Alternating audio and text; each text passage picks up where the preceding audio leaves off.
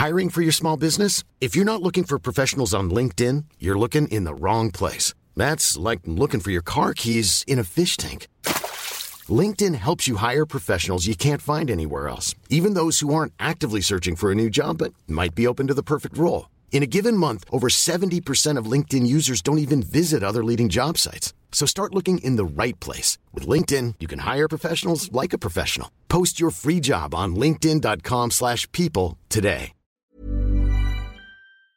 This episode of This Date in Weather History is sponsored by NHTSA. A child's body temperature rises three to five times faster than an adult's, and leaving a child in a hot vehicle can lead to their death very quickly. Tragically, in 2020, 24 children died of pediatric vehicular heat stroke, and many of these incidents occurred when parents or caregivers simply forgot the child was in the car. Please set yourself reminders on your cell phone or place something you'll need in the back seat so you don't forget your child. Always look for your baby before you lock. Welcome to this date in weather history for Sunday, August 29th. I'm AccuWeather.com's Evan Myers. Hurricane Katrina was a large Category 5 Atlantic hurricane that caused more than 1,200 deaths and $125 billion in damage in August of 2005. Particularly hard hit was the city of New Orleans and the surrounding areas. It was at the time the costliest tropical cyclone on record and is now tied with 2017's Hurricane Harvey. The storm was the third major hurricane of the 2005 Atlantic hurricane season and the fourth most intense Atlantic hurricane to make landfall in the lower 48 states. Katrina began to develop on August 23, 2005, as a tropical depression. Early the following day, the depression intensified into a tropical storm as it headed generally westward toward Florida, strengthening into a hurricane two hours before making landfall at Hallandale Beach on August 25th. After briefly weakening to tropical storm strength over southern Florida, Katrina emerged into the Gulf of Mexico on August 26 and began to rapidly intensify. The storm strengthened into a Category 5 hurricane over the warm waters of the Gulf of Mexico. It made landfall over southeast Louisiana and Mississippi on August 29th. There is controversy to this day as to the strength of the storm when it came ashore.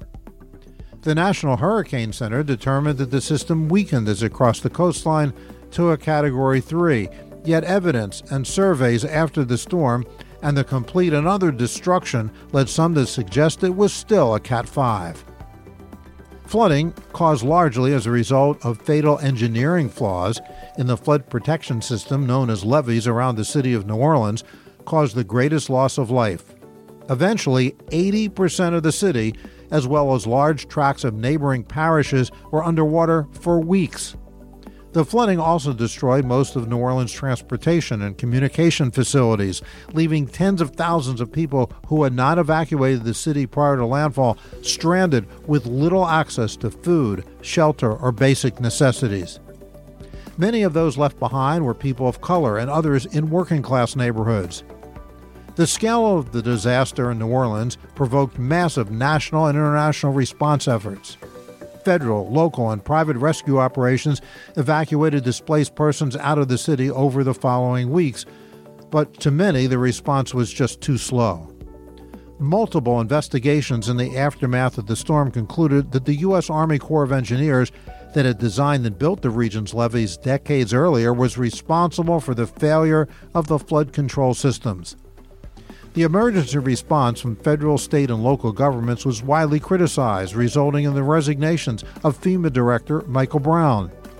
Many government officials were criticized for their responses, especially the New Orleans mayor, the Louisiana governor, and President George W. Bush. The congressional elections the following year brought a 31 seat swing from the GOP to the Democrats and control of the U.S. House of Representatives to the Dems. As a result of the Democratic victory, Nancy Pelosi became the first woman and the first Californian elected House Speaker. The change of control in the House was attributed by many, in part, to the inadequate response to Katrina the year before. And that's what happened on August 29th, Be sure to tune in tomorrow for a brand new episode and find out what happened on this date in weather history.